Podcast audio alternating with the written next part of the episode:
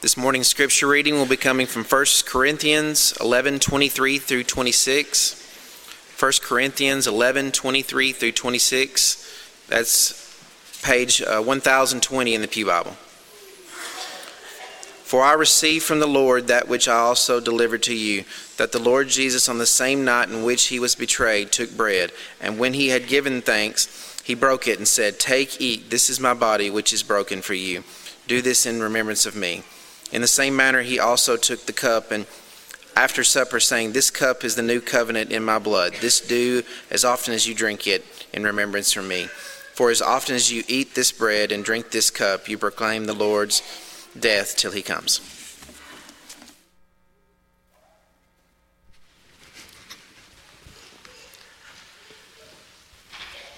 Good morning. It is good to see each of you. If you're a guest, again, we welcome you. It encourages us that you're here, and we hope that we can be an encouragement to you. We're encouraged to hear the great news that last weekend in the mighty Amazon River, Nick Fowler baptized uh, Mr. and Miss Gomez, and he and, and Amy and the church there had been walking spiritually with this couple since September. And just a lot of good influence, a lot of good study, and they are excited about becoming Christians. We also are excited about our camp that begins today.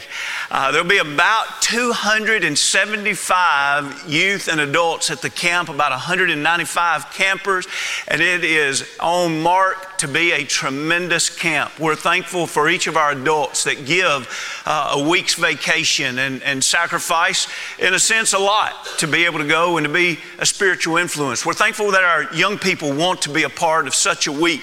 We do pray that they'll be safe. We pray that they have a lot of fun, but we pray that there'll be a lot of spiritual growth. It's interesting how many young people, as they're leaving high school, and you ask them, what made a powerful spiritual impact on your life? So, oftentimes, one of the things that they mention is camp.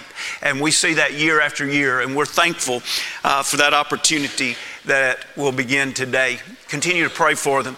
Also, we're thankful that our Summer Faith series is off to such a great start. Uh, Brian did a great job last Wednesday night. Doug Burleson will be here this coming Wednesday. Uh, Doug is a powerful speaker, uh, he's a scholar, and he is really pretty young to attach that label to, but I don't do that lightly. He really is uh, a scholar in the brotherhood. And uh, yet he has the ability to present lessons uh, on a very basic level that, that we can grab. And so I want to encourage you to be here. You will be richly fed, I assure you, uh, no doubt about that. Also, this morning, it, it just seems very appropriate. Uh, one of our sisters is in surgery right now. Uh, Tammy Pirtle fell this weekend and they took her by ambulance to Centennial. Uh, she broke two different bones in her leg, and uh, it's pretty severe and very, very painful. And so they're going to do surgery this morning, and uh, we want to be praying for her uh, over the next few days. Uh, but Let's pray for her right now. Let's bow. Our most gracious God, we thank you for adopting us into your family and giving us a family beyond our physical family, giving us a, a beautiful and wonderful family as you being our Father, and so many good people around us as our brothers and sisters. Uh, God, we love the Pirtles. We're thankful for Eric and Tammy, and we're thankful for the many years that they've been a blessing and friends and a part of the family here. And God, we pray that you'll be with Tammy at this very moment. We pray that the surgery would be successful. We pray that she could have healing quickly.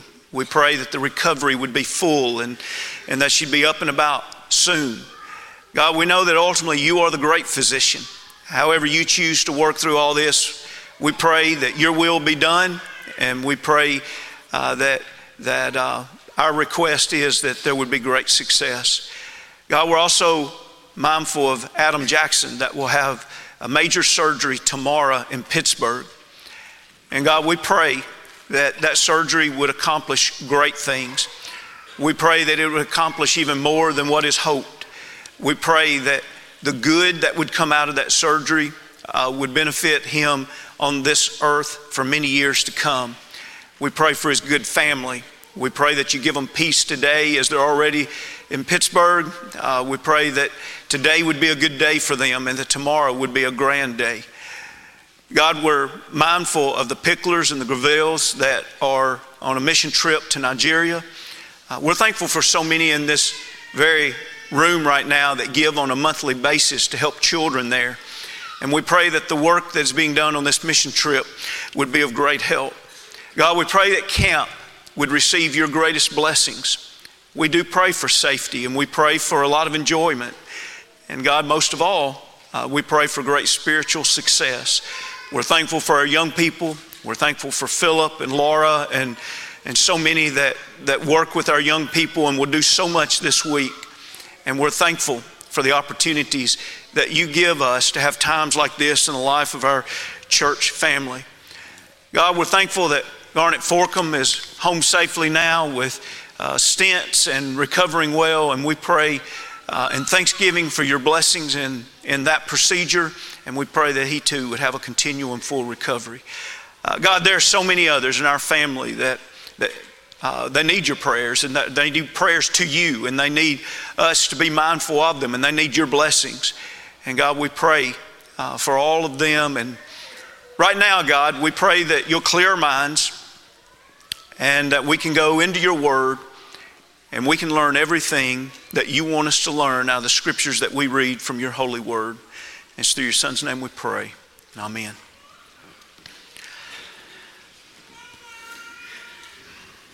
Covenants are beautiful. From the old covenant and even over into the new covenant, God was longing to have his own special people.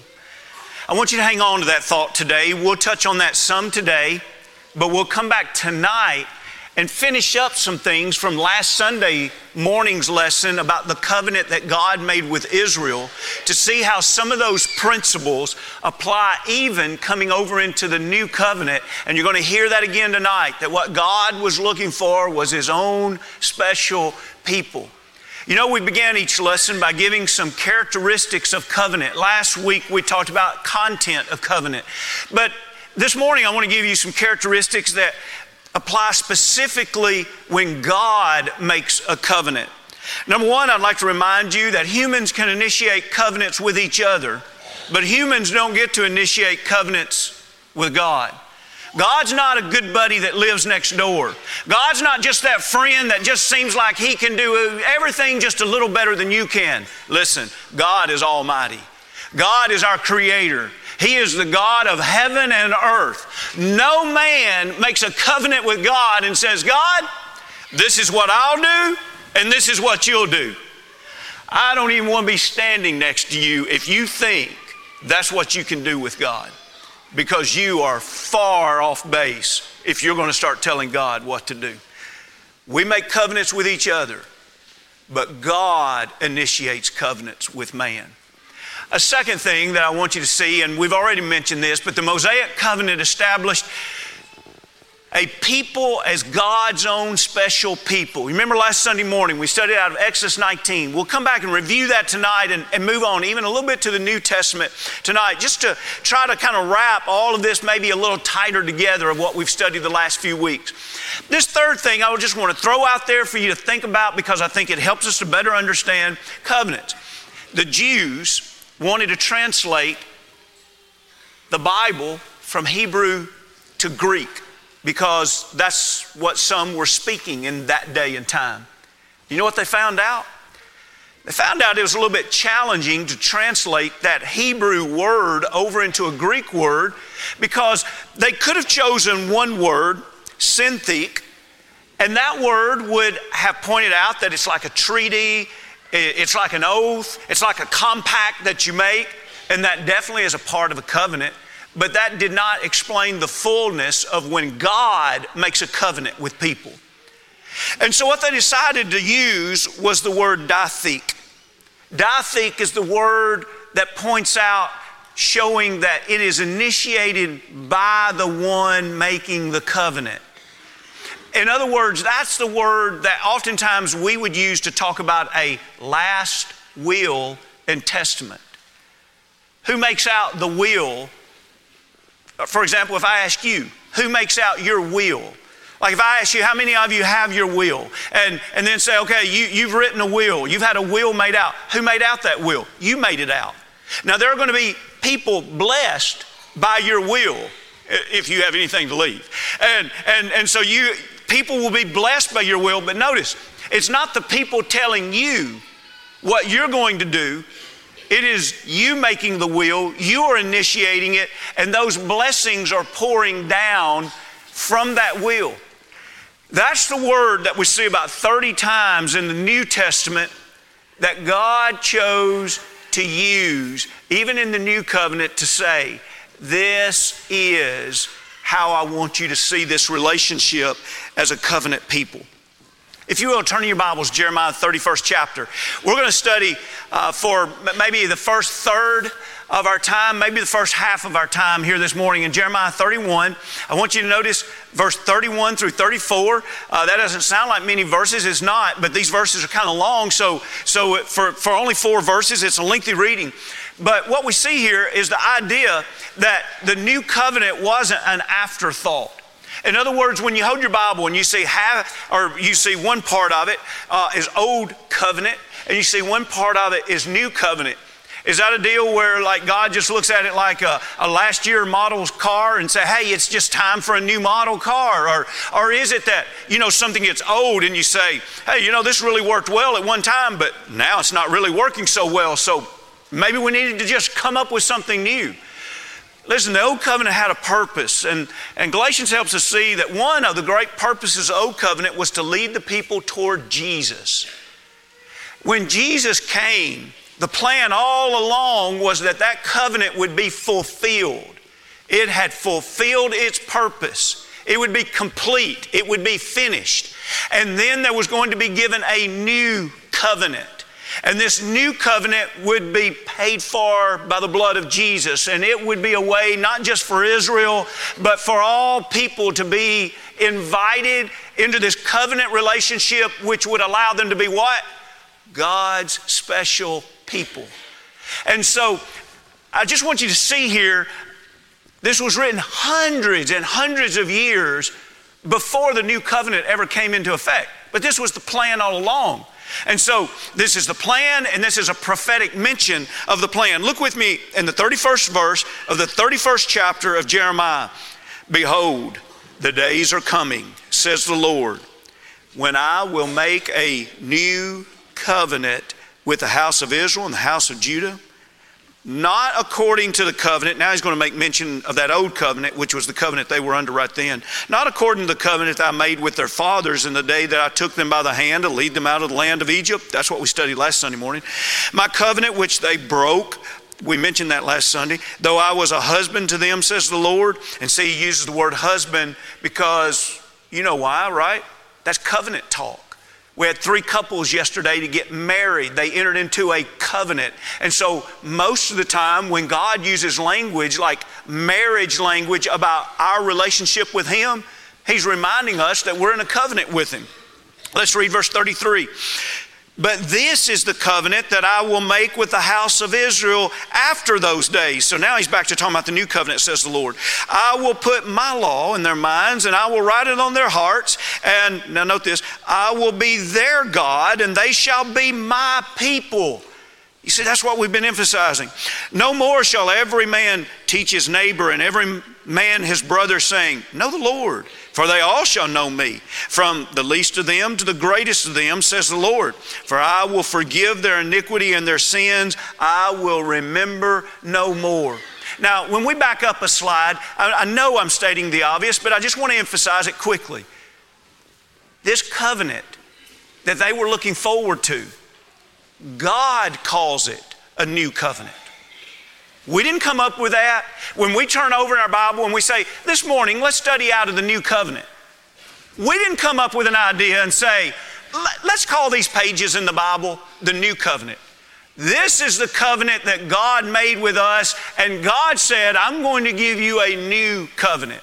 Now, on the next slide, notice there at the end of 33, he says, in a sense, he's saying, here's something similar about both of these covenants. We learned last week from Exodus, the 19th chapter, that the reason God made this covenant with Israel was because He wanted them to be His own special people. And now He gives prophecy about the new covenant that is to come and the same result. He says, I'm going to give you this new covenant because I want you to be my own special people. Now that's the same old covenant and new covenant. God, what do you want out of this old covenant? I want them to be my special people. God, with this new covenant, what do you want? I want them to be my own special people.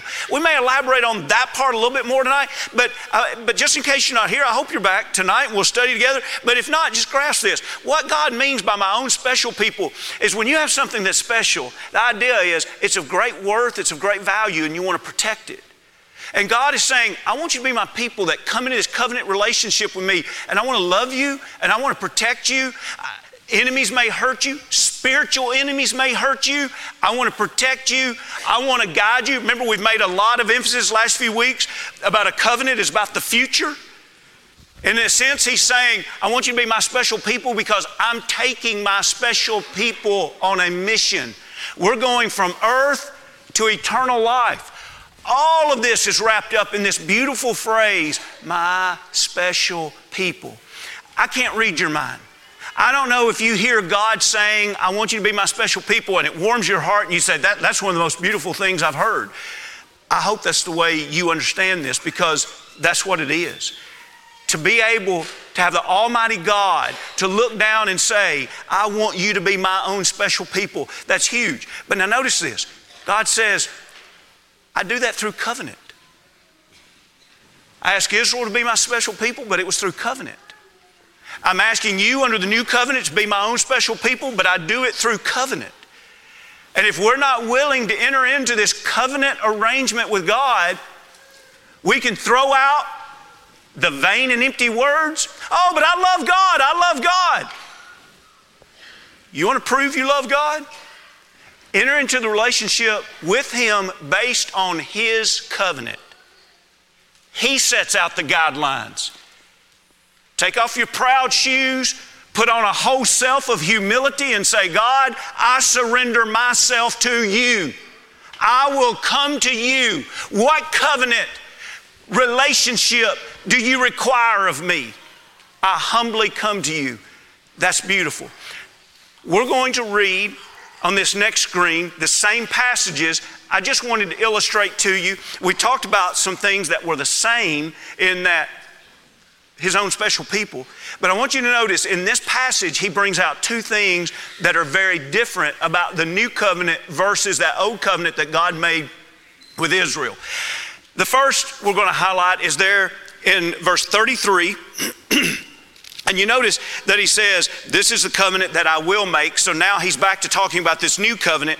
And he says, I will put my law, now notice where he's going to put it, in their minds and write it on their hearts.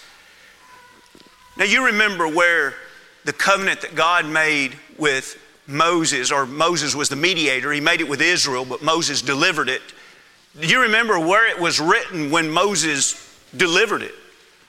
It's written on two tablets of stone. Hey, Israel, God wrote this. This is what God wrote. Here it is on stone. This is the covenant that He's making with us.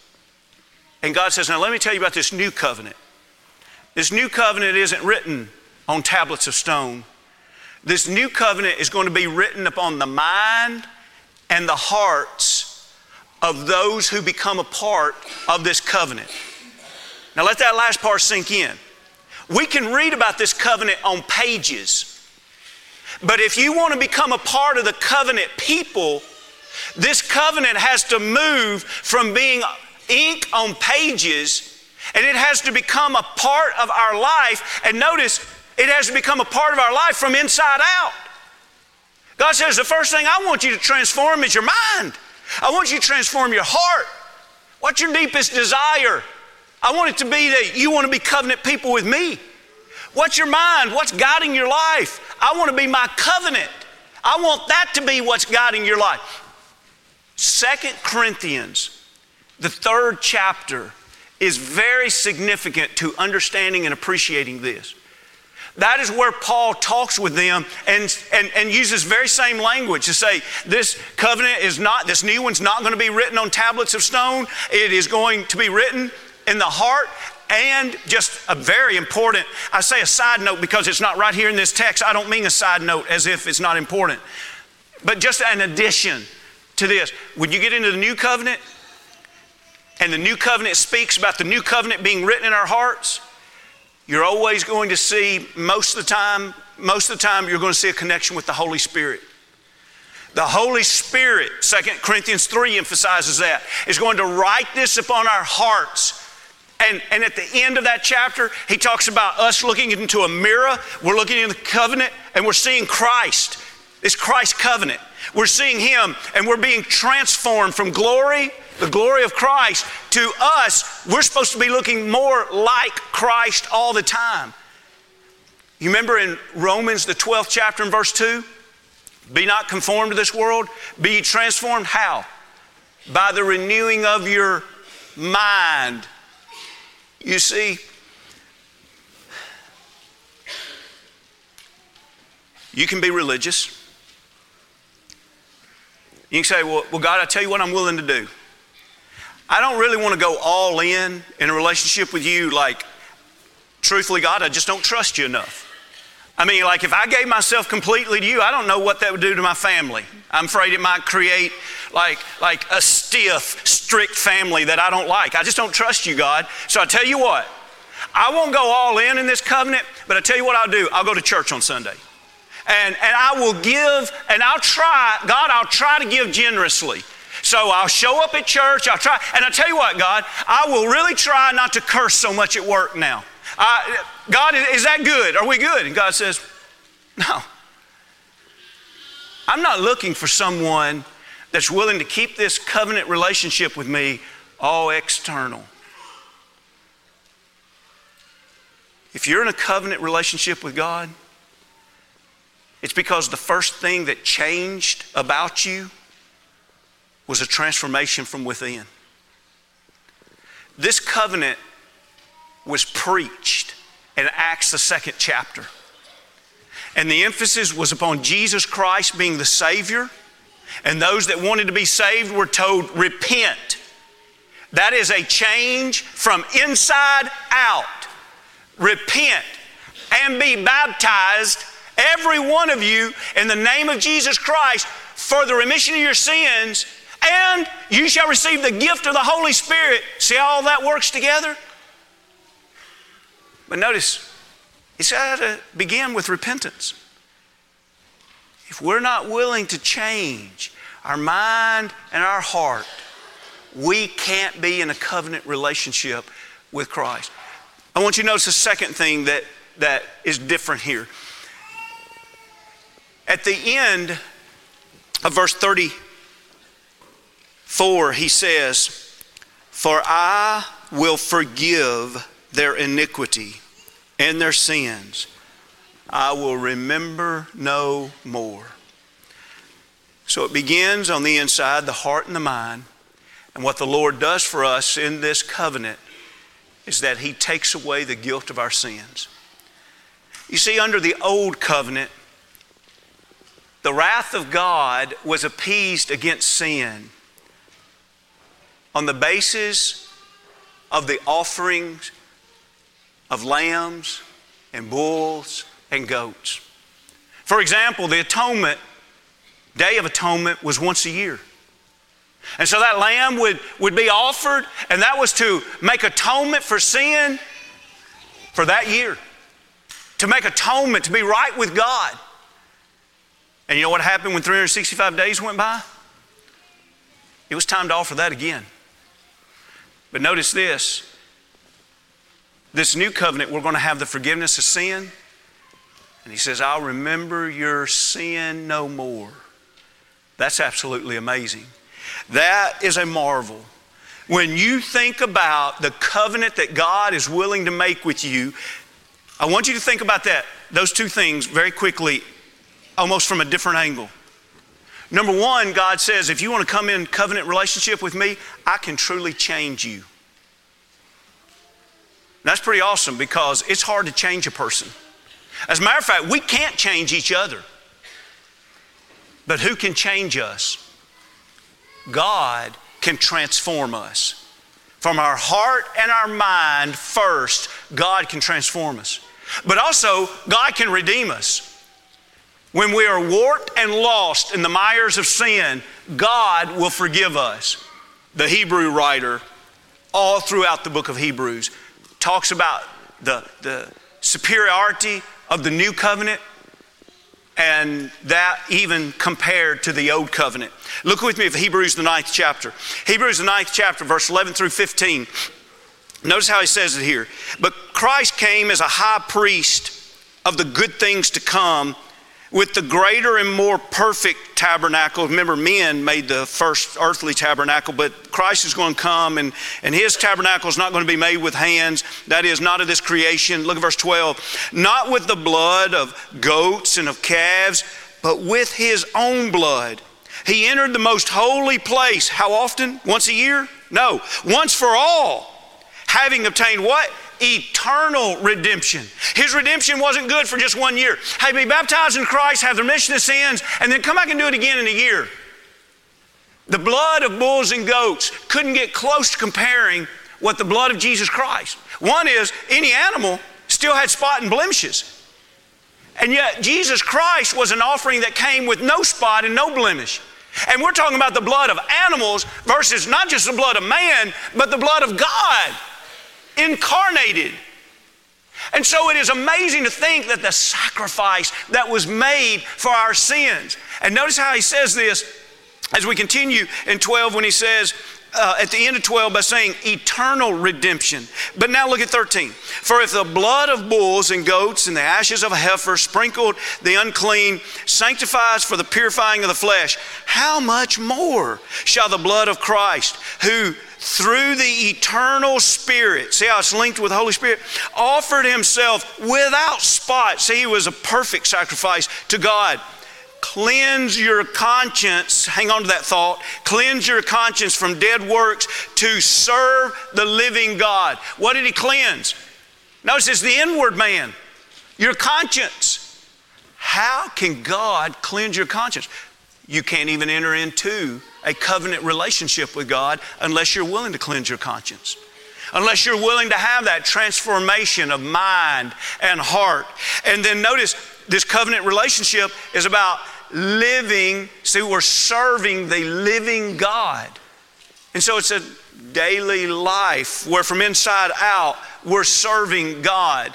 And so now we continue in 15. And for this reason, He is the mediator Remember, Moses was the mediator of the old covenant. Jesus is the mediator of the new covenant. By means of death, he had to die in order to bring this covenant because it's like a will or a testament and it's his. And you remember, a will or a testament doesn't become effective until the one that wrote the will dies. And so, if this is Christ's will, his testament, he had to die for it to be in effect. And so he's the mediator of the new covenant by means of death for the redemption of the transgressions under the first covenant, that those who are called may receive the promise of eternal inheritance. Now, think about what he says right there. He's dying on the cross right here, and we very commonly look forward and say, Here we are 2,000 years later almost, and the blood of Christ is cleansing us of our sins. That's true. But do you realize what he's saying here also is just as the blood flows forward, cleansing us of our sins, the blood also flows back cleansing us of our sins. And so these individuals that were offering the blood of bulls and goats, and that was appeasing the wrath of God. In other words, they were forgiven, if you will, for that year. But the blood of bulls and goats could not forgive even those people of the past for, are you ready for this biblical term? Eternal redemption eternal redemption could only come through Jesus. And so all of their sins, in a sense, was looking forward from an eternal perspective. And it was looking forward for Jesus as He died on the cross, that perfect sacrifice, giving us the opportunity to be in a covenant relationship with, with Him. It took care of past sins, just as it gives us that invitation and opportunity into the future. Now, with that in mind, I'd like for you to notice let's go back to the scripture reading this morning and just make a couple of points, and, and the lesson is yours. And you know, when we're talking about some a topic as, as beautiful and as broad as the new covenant, we've only touched on a few things. There are so many other aspects of the covenant that are beautiful and need to be talked about, but time doesn't allow. But here's what I want you to think about as, as, as we just start moving this toward a close. The Lord's Supper, you just participated in just a few moments ago, perhaps. What does it mean? Why do you do it? If I were to say to you it's a celebration of something, what would you say it's a celebration of? Perhaps quickly we would say it's a celebration of the life and the death of Jesus. Somebody else would add, oh, but it's also a celebration of the resurrection of Jesus. It is. But do you realize that there's also another significant celebration, or at least aspect of the celebration that's a part of this according to Jesus? 1 Corinthians 11, there was a lot being done wrong as they were partaking the Lord's Supper. And so he writes this paragraph that we're about to read as a corrective response to say, if you've been doing it wrong, and they had been, he says, let me tell you how to do it right. Here's how to partake of my supper correctly. And begin reading, if you will, in the 23rd verse of, verse of chapter 11. For I received from the Lord, this Paul saying he received this teaching from the Lord, that which also delivered to you that the Lord Jesus, on the same night in which he was betrayed, so it's right before his crucifixion, he took bread, and when he had given thanks, he broke it and said, Take, eat, this is my body, which is broken for you. Do this in remembrance of me. Celebrate me. Celebrate that I have been an offering. In the past, there have been bulls and lambs and goats. Look how much more I am. My body was broken. My body was a sacrifice, an offering. Just his body, in a sense, is a great celebration. To think about incarnation, God in flesh, but then to think about God in flesh being offered for me. Do this in remembrance of me. But he says, Whoa, whoa, that, we're not done there's another part of the Lord's Supper. And he picks up a cup. And look in 25. In the same manner, he also took the cup after supper, saying, This cup is the new covenant. Let that sink in. This cup is the new covenant in my blood. This do as often as you drink it in remembrance of me. This cup that he was holding up was holding, holding, containing fruit of the vine. But that fruit of the vine was symbolic of his blood. He's holding up the cup and saying, This is my covenant. What's in your covenant? He's saying it's blood. It's blood that's allowing you to go into a covenant relationship with me. You can be my special people. It's blood. You can have remission of sins. You can have eternal redemption. Another passage would say eternal inheritance. But it's only it's only by the blood that was shed. This covenant is a blood. Jesus Christ, God in flesh, blood shed covenant. This do in remembrance of me. When Matthew would tell about this very same night, in Matthew, the 26th chapter, he would record Jesus saying that this is my blood of the new covenant, which shed for many for the remission of sins. Hear how that's similar to the prophecy, Jeremiah 31, 31 and following. And then when Mark recorded this, he said in Mark 14 and 24, This is my blood of the new covenant, which is shed for many. It's going to be the new Israel. It's not going to be the Israel that, that they, they are only a part of Israel by natural birth. See, if you're born into it, remember what we read while going Jeremiah 31? If you're born into it, you're told from the time you're little bitty, you're covenant people. And so you grow up knowing I'm covenant people, but then when you get a little bit older, you have to say, hey, uh, what, what's this covenant about? And so now the idea, what he said in the 31st chapter there, is he says, now when you become a part of the covenant people of the new covenant, you don't have to ask what this is about. Why? Because you're not born by natural birth into this covenant, you have to learn who Jesus is. And you have to surrender your life, transforming your heart and your mind to come to Him before you can ever enter into the covenant. If you're a guest here this morning, this would be a good time perhaps to just quickly explain a, a regular thought in the guest minds is this when that's being passed, should I partake of it? Sometimes people wonder should little children partake of this? No one should partake of this supper. We're not going to go around and monitor, we're not going to go around and slap hands. But if you want to know what this is about, no one should partake of this covenant unless they are in a covenant relationship with the Lord.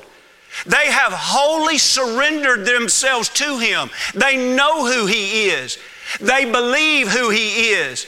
And they've listened to Him say, Repent, change yourself, turn away from sin, change your mind, change your heart, surrender yourself fully to me. Be baptized.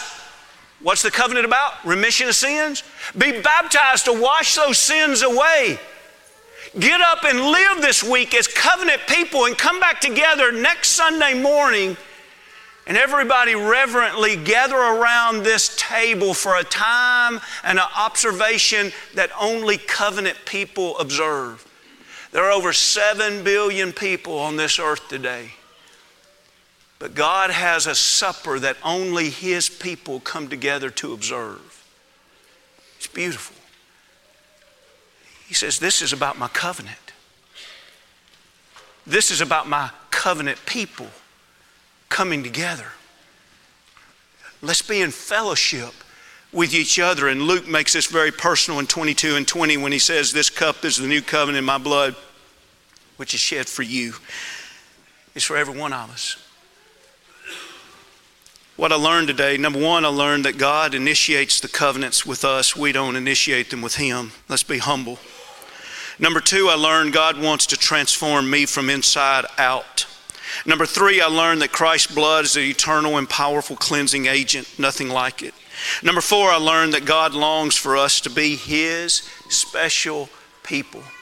He shed His blood for you. And this morning, we're going to close this time of our service with a song that it is a song where, as covenant people, we're going to sing together and encourage anyone here that's not a part of the covenant with Christ to come to Christ. Are you a believer that's willing to repent and transform your life by your will to surrender and for the power of the Holy Spirit to change you as you surrender to God and His covenant? Are you ready to be baptized into Christ for the remission of your sins? Maybe you've begun that covenant relationship and you've not fulfilled your part of the covenant and you want to repent, confess sin, and pray forgiveness.